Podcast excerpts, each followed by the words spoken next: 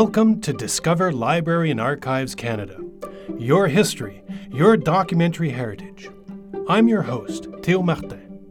Join us as we showcase treasures from our vaults, guide you through our many services, and introduce you to the people who acquire, safeguard, and make known Canada's documentary heritage.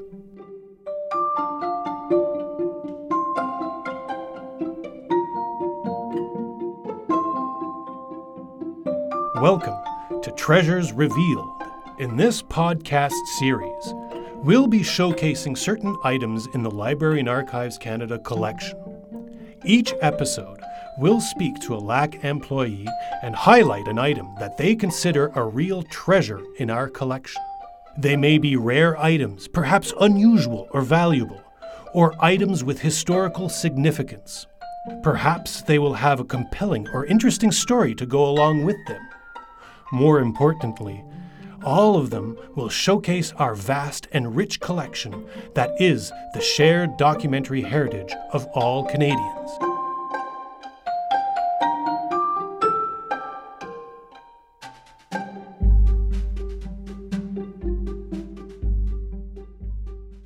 Now, on to episode 7 Sefer Torah.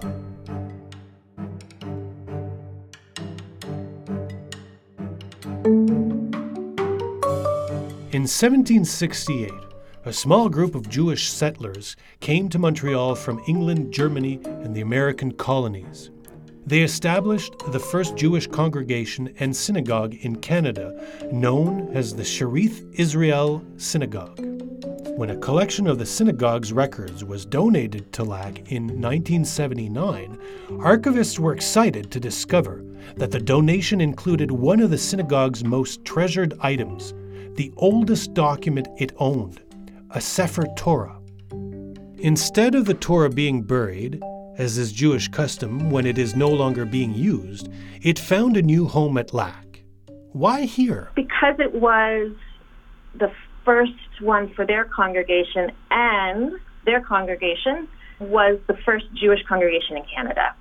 So this is basically the first Torah scroll of the first Jewish congregation in Canada, and for that reason, we we felt that, it, or we agreed with the congregation that it did belong um, at LAC for, for preservation reasons, really. That was our guest for this Treasures episode, Christine Barris. We wanted to know what is a Torah scroll and how is it used? It's mainly used um, in the ritual of Torah reading during Jewish prayers. It's a handwritten copy of the Torah, which is the first five books of the Hebrew Bible. It's a, an extremely sacred text, and a scroll would be one of, if not the most um, like prized possession of a synagogue and a congregation. Um, many synagogues have more than one Torah scroll. Uh, Shearith Israel right now has around 60. And of course, you're not using them all the time. Sometimes they're gifts, they have different origins, that kind of thing. So um, they'd have a few that they would use all the time, but right now they have 60. And as the name implies, a Torah scroll is exactly that it's a scroll. It's made of parchment, so animal skin, and it's pieces of animal skin sewn together to make one really long piece, and then it's rolled on dowel. When it's not being used um, by the synagogue.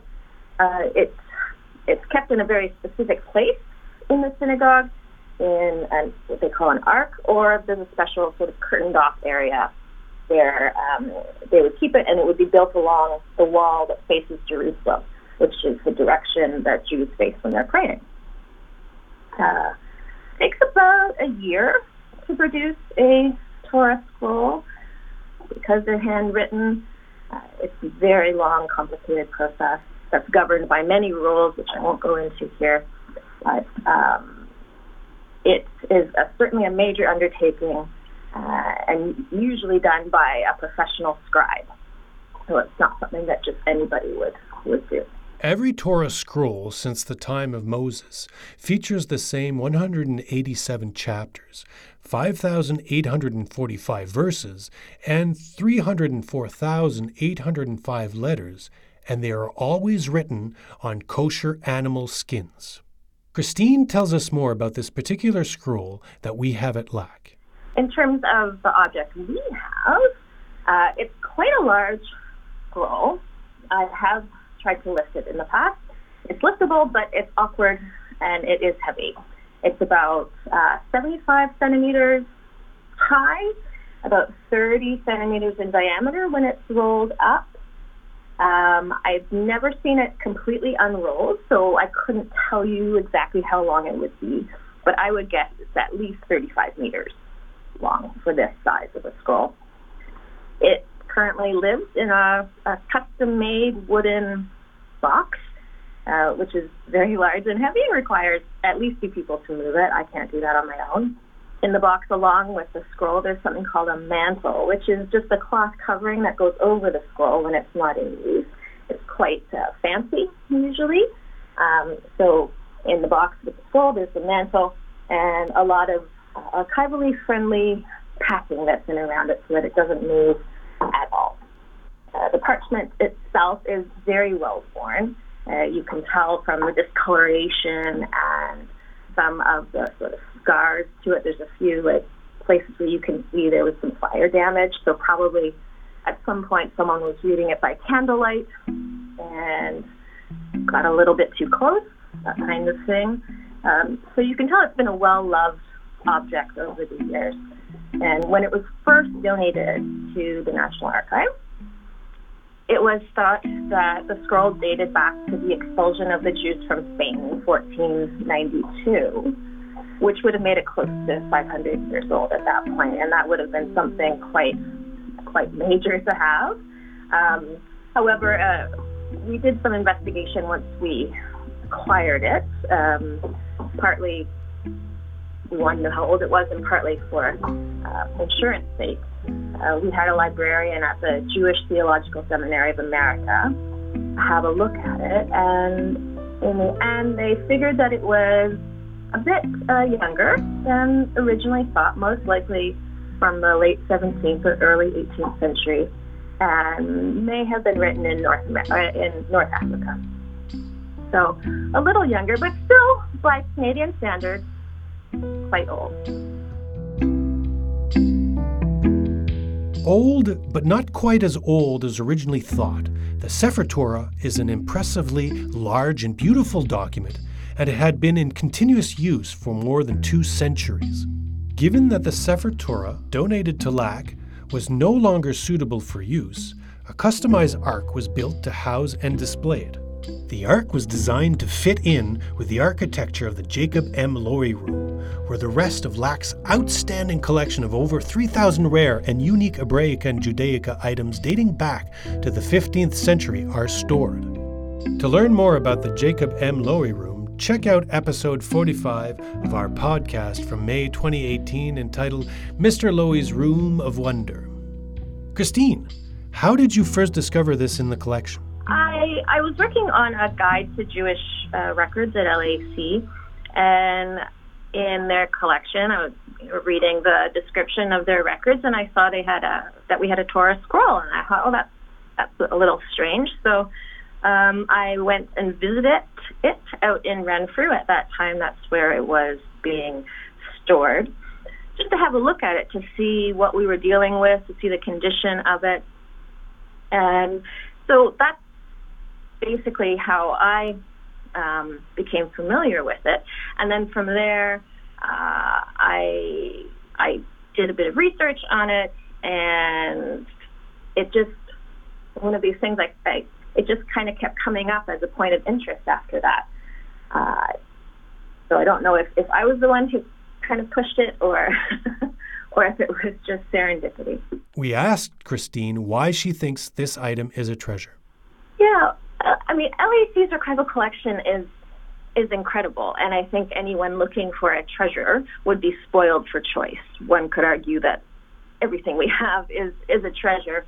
I think uh, there's a few things that are interesting about this one. Um, it is unusual to have a Torah scroll in an archival collection, um, and that's partly why it's it's interesting. Um, I think, though, for me, this one really uh, came to the forefront of my of my mind in 2018 when it was the 250th anniversary of the Shearith Israel Synagogue, and I was able to participate in uh, a celebration uh, that was being held by LAC actually, because we have this scroll. So what we did, we had a, a pop-up event, and we had the scroll there in the room rolled out a little bit so people could see it. And they bussed in people from Montreal who were uh, congregants of the of the synagogue, so they could come and and see the the scroll. And people were so excited to see it and so happy. People had their picture taken with it, and it was really a, quite an emotional journey for some people as well. You know, they hadn't seen it in a long time, and it was a real way to I think, connect with ancestors, to connect with their own history.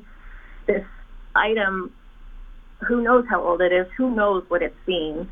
Um, it could tell so many stories, but uh, I think that that part, so having the congregation be so tied to it, but then also knowing how many, you know, the kind of history it's seen, it really made me think, yeah, this is something that we need to be um, putting out there as as one of LAC's treasures.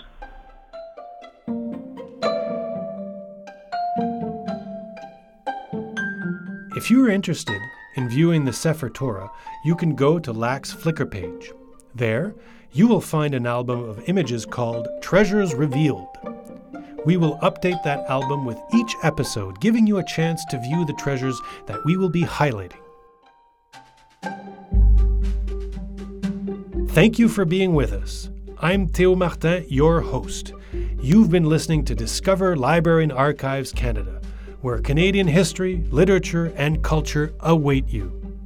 A special thank you to our guest today, Christine Barris.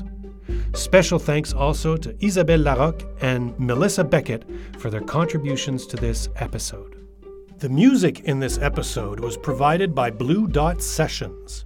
This episode was produced, engineered, and edited by David Knox, with additional editing by Tom Thompson. If you liked this episode, you're invited to subscribe to the podcast. You can do it through the RSS feed located on our website, Apple Podcasts, or wherever else you get your podcasts. If you're interested in listening to the French equivalent of our podcast, you can find French language versions of all our episodes on our website, Apple Podcasts, and Spotify. Simply search for Découvrez Bibliothèque et Archives Canada. For more information on our podcasts, go to LAC's homepage and type podcast in the search bar in the top right corner and click on the first link.